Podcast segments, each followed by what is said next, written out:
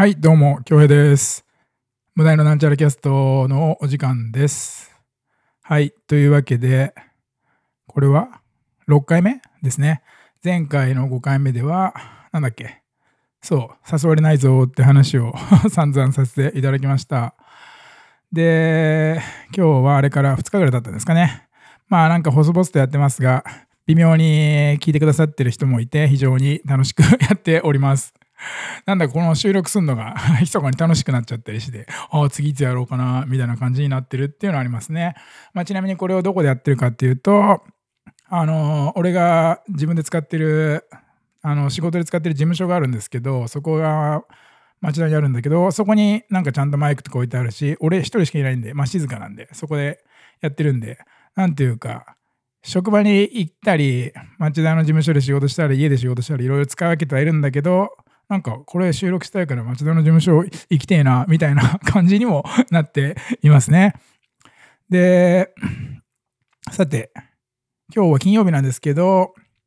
あの、毎週火曜と金曜と日曜日に、これランニングの話なんですけど、近くの藤森競技場っていうのがあって、八王子の市がやっている、とかな？多分市だと思うんだけど、八王子市がやっている、あの、400メートルのトラックがあって、そこに朝通ってます。朝はですね、あのー多分9時ぐらいまで、6時から9時までぐらいが市民に無料開放されてるので、なんか外周散歩してるおじちゃんたちがいたりだとか、その真ん中のトラックの内側ってサッカーのフィールドになってるんだけど、なんていうの？コートっていうの？ピッチっていうの？よく知らないんだけど、サッカーのグラウンドになってるんだけど、そこでなんか、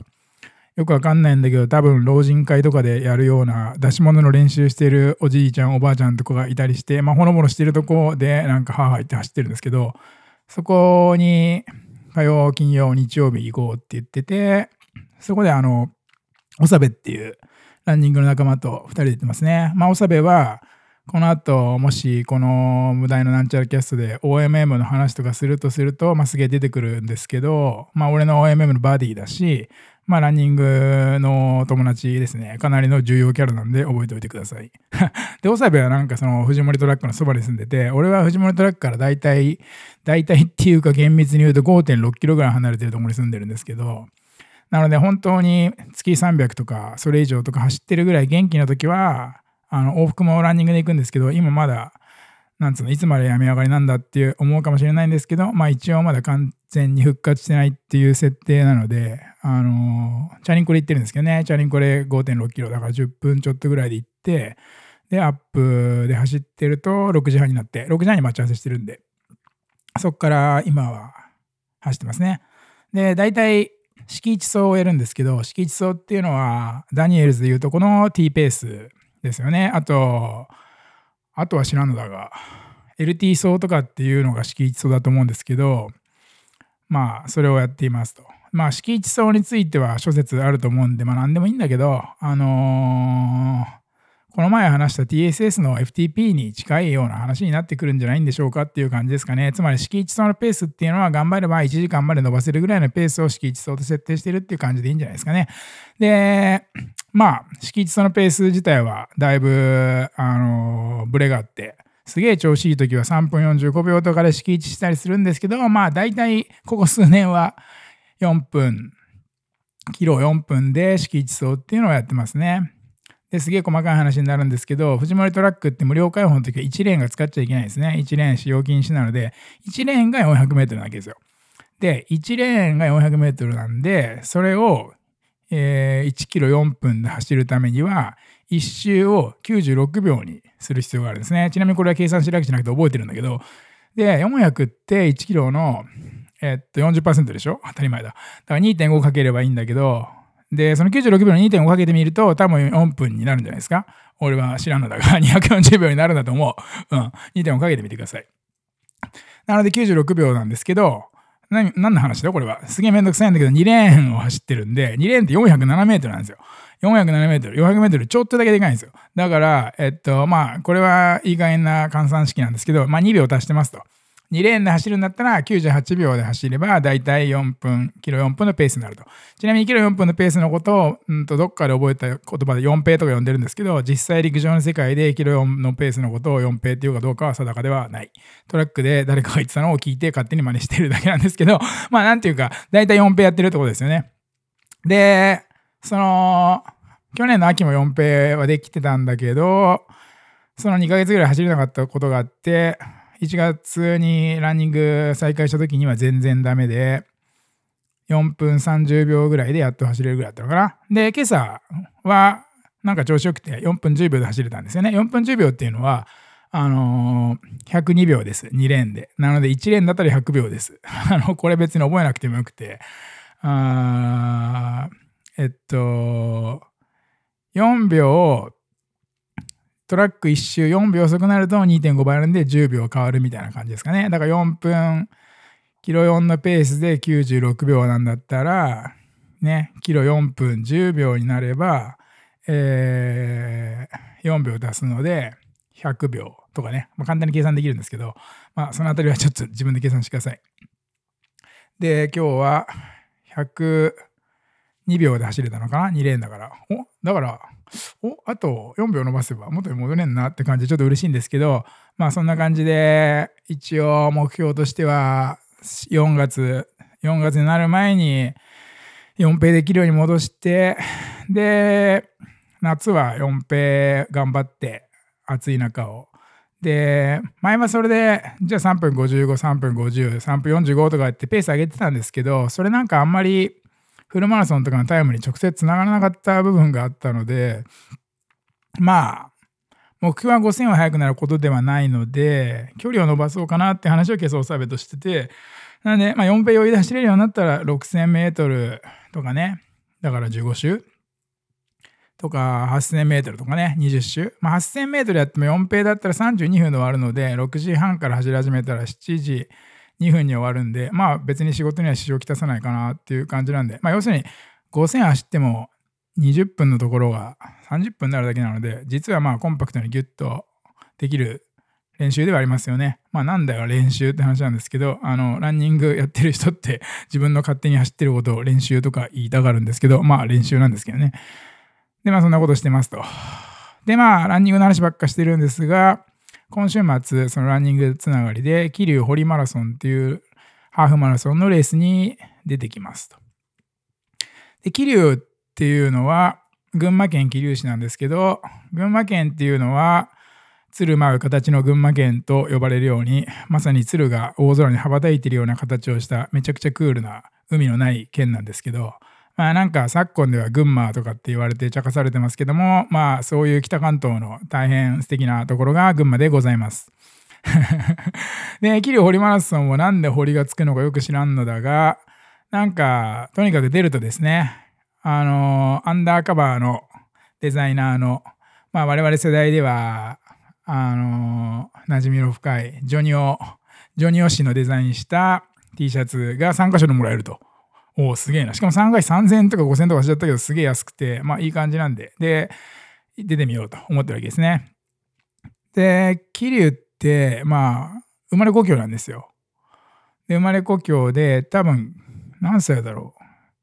う。7、8、9歳ぐらいまで桐生にいたんですよね。俺、生まれて桐生に育って。で、そこからいろいろあって東京に来たんですけど、まあ、じゃあなんか今日はその話をちょっとしてみようかな。で、そうなんですよ。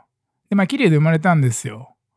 ただなんかまあ、この後話すし、この前もちょっと言いましたけど、あの、桐生から東京の小金井市ってとこに、小学3年生の3学期ぐらいに突然引っ越してきたんで、あんまり人に言ってなかったんですよね。まあ、突然引っ越してきたっていうのは、ありていに言うと、夜逃げしてきたんですけどね。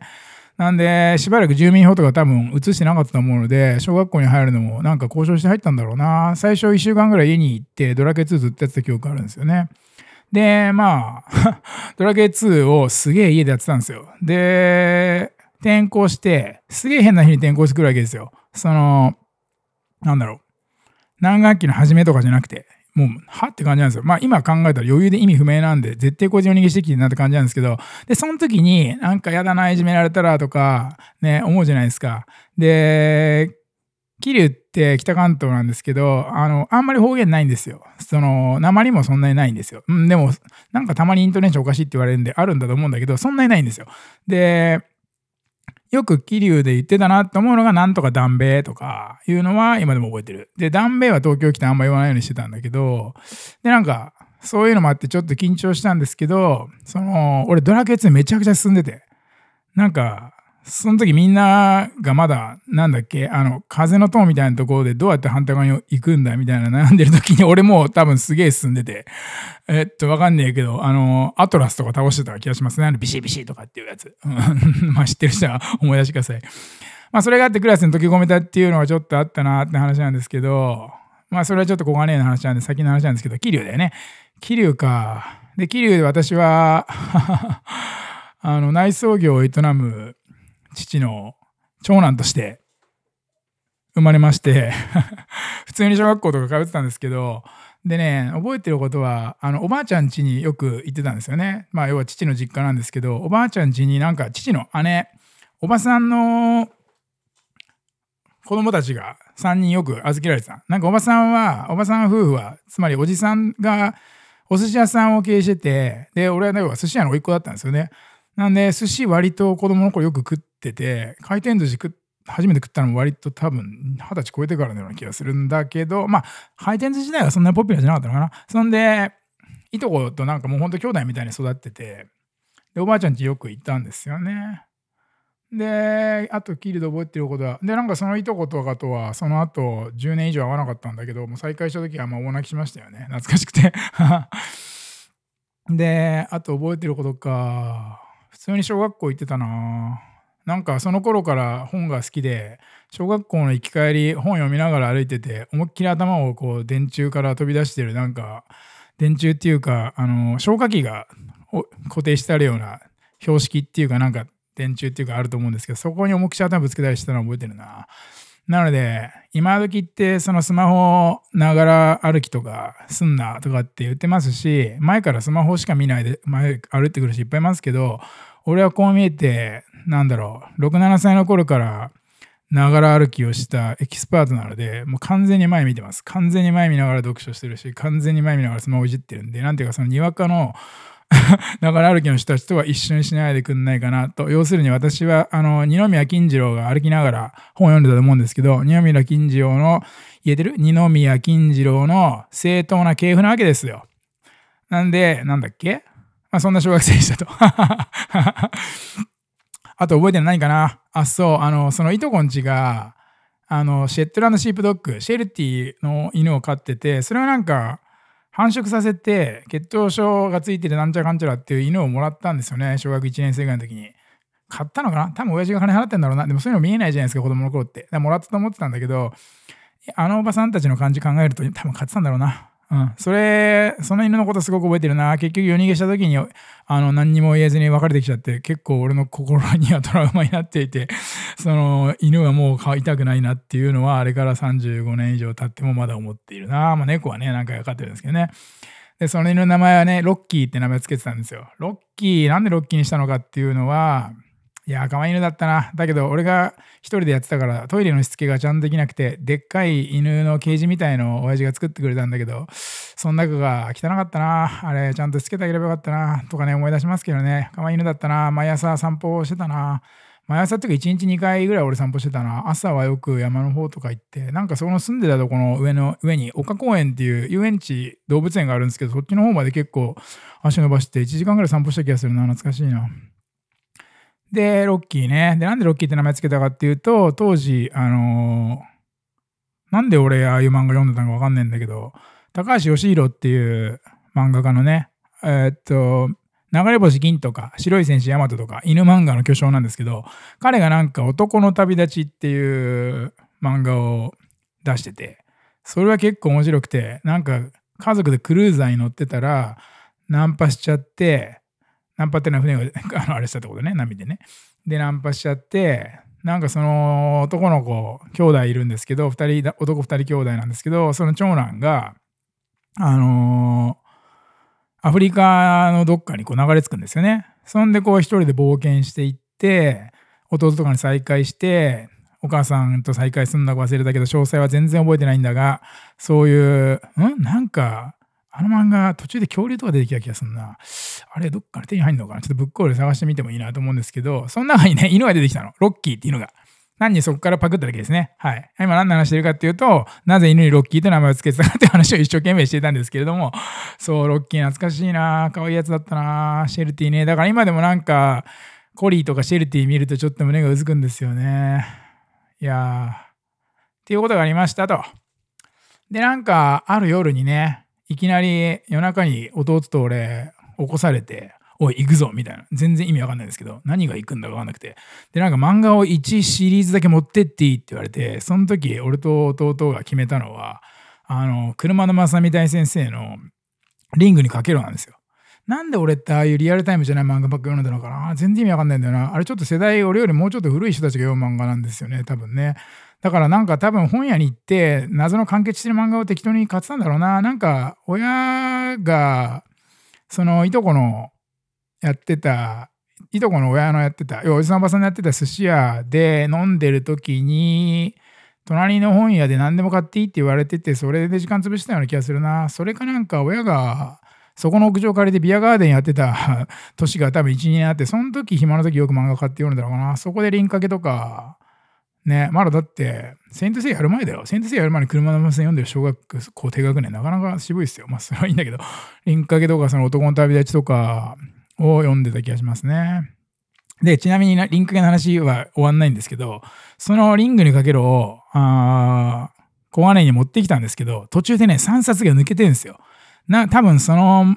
夜逃げする夜とかに俺が読んでて、どっか別のとこ置いといて本棚になかったんですよね。で、その3冊が抜けた状態で、あの、小金井のうちにはリングのかけろがもう、だから5年以上置いてあって、俺と弟の間ではもう伝説の3冊になって、今みたいにブックオフとかアマゾンで平気で手に入るの時代じゃなかったんですよね。だから新刊でもう売ってなかったりしたから、普通に本屋に手に入らなくて、その3冊の内容っていうのは、俺と弟の中でなんていうか、勝手にもう作り上げられて、あの、後で答え合わせするまでもうすごく幻の3冊みたいになってて、ちなみにどのシーンかっていうと、あの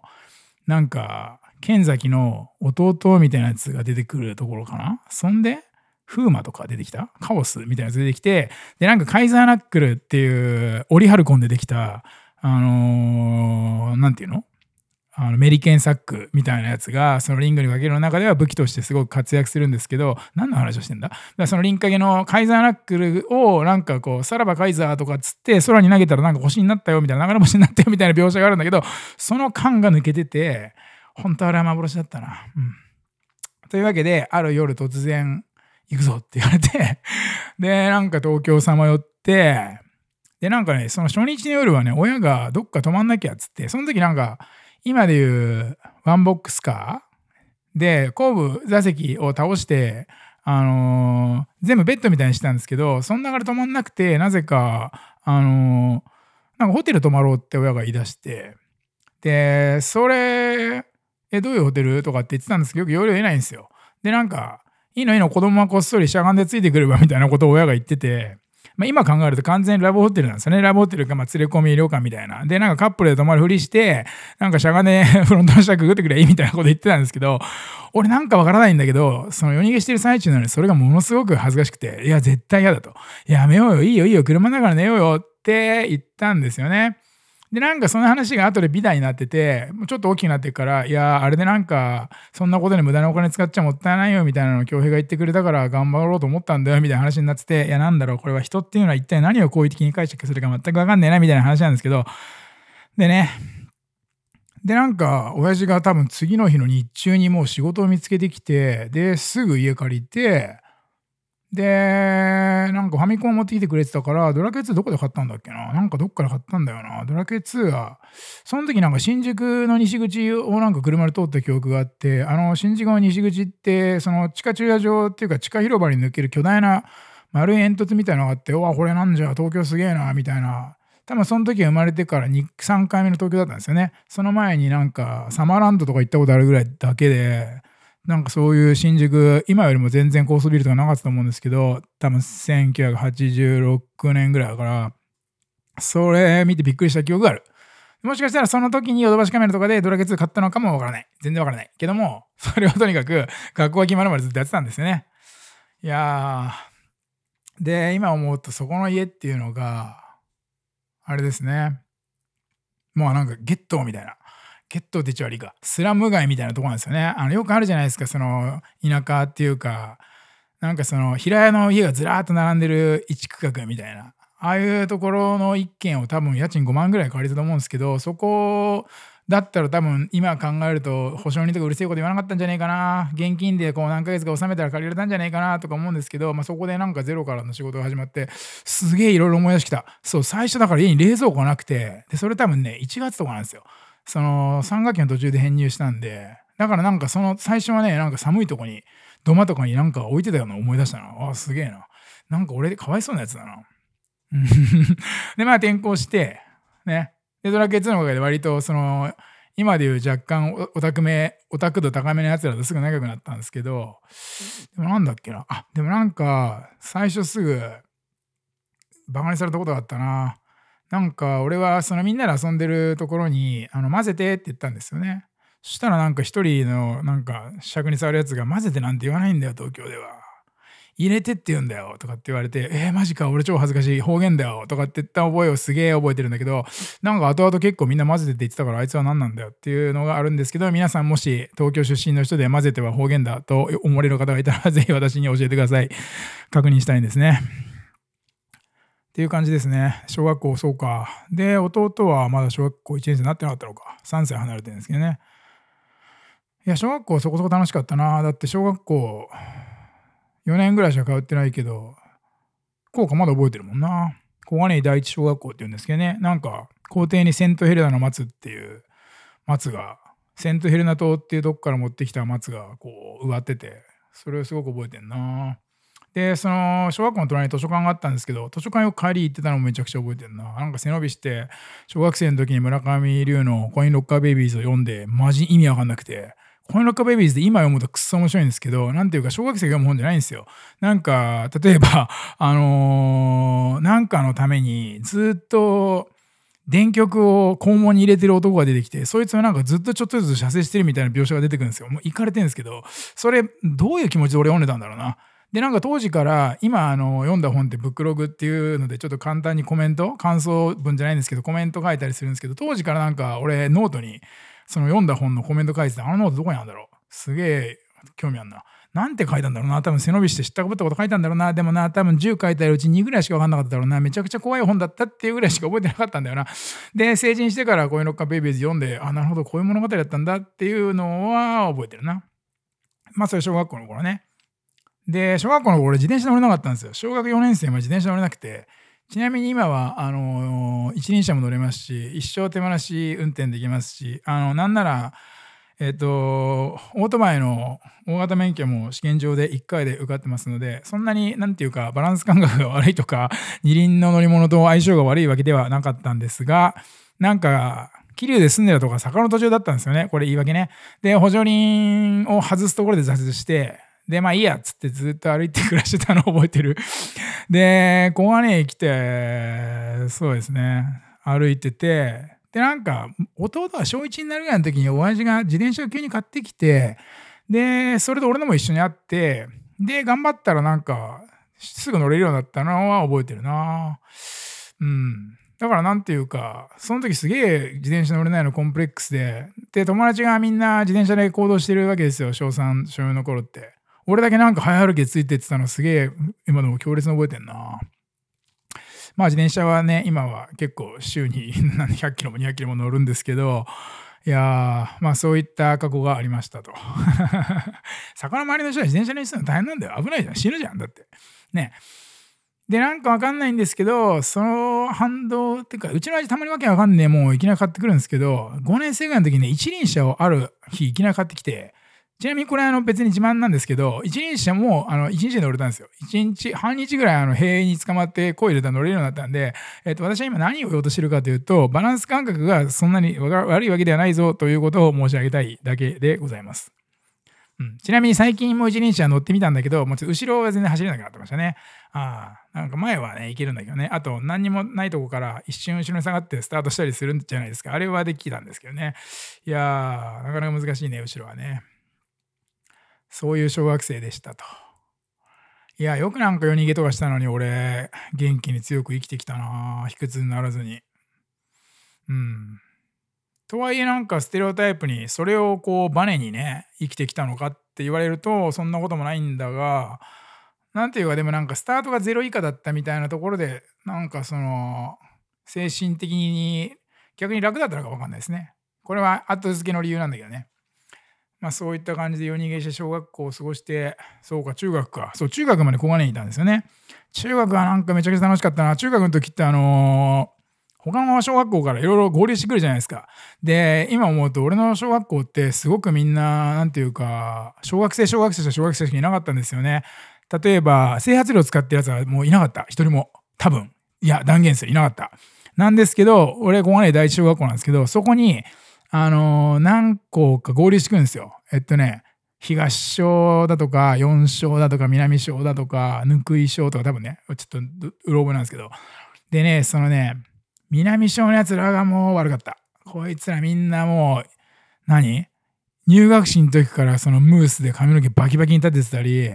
あの、ムースね、懐かしいな。ジェルで、ウェットジェルでなんか、バキバキに バキバキって言いますか？あの、オールバックにしたりして、なんかやべえな、同級生かよ、こいつらみたいなやつら合流してきて、その辺の文化の交流が非常に面白かった思い出あるな。で、なんか奴ら、その、この前なんちゃらキャスト、火曜日の方で言いましたけど、ビーズとか俺、中学生の時にあの聞き出したんですけど、もうやつらなんか、あれなんですよ、その、小学じゃない、中1の1学期ぐらいがなんかかっこいいの聞いてんすよ。その、だから何 ?X とか、バックチックとかそういうやつ。なんか、え、お前昨日まで6年生だったんじゃねえの？昨日までなんか、のび太の履いてるようなすげえ短い半ズボン履いて、なんか鼻水垂らして学校行ってたくせにこんなかっこいい音楽聴いてんの？みたいなのがびっくりしましたね。そういうのあるでしょ？でね、何したんだろうな。で、まあ、中学の頃はあんまりここでは言えないような尾崎豊的な青春を過ごしたりだとか、あと、ゲーセンね、めっちゃ行ってたな。ゲーセンは小6の時ぐらいから多分行き出したんですけど、その時はまだストバンがあってね、ストリートファイターのね、最初のやつがね、あの、ぶったたく筐体がその、小金井の、俺たちの拠点にしたのって武蔵小金井の駅の南口なんですけど、ジャックベティっていうゲーセンがあって、若干って呼んでたんですけどね、若干にそのぶったたくタイプの、あの、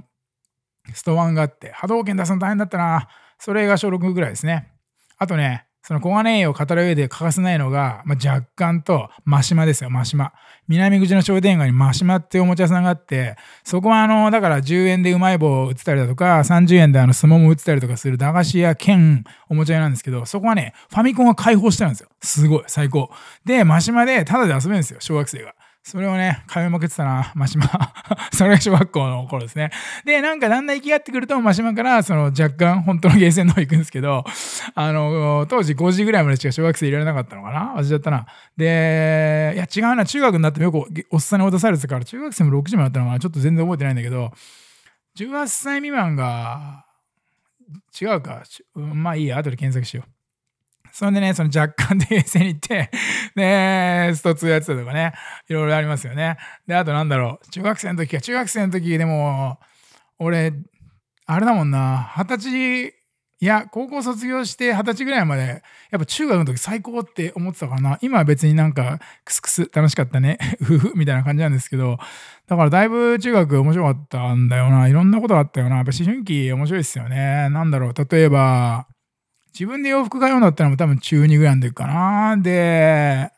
ブーンだよね。俺たちブーン、リアタイ世代だもんね。で、スニーカーで言うと多分中2ぐらいの時にジョーダン6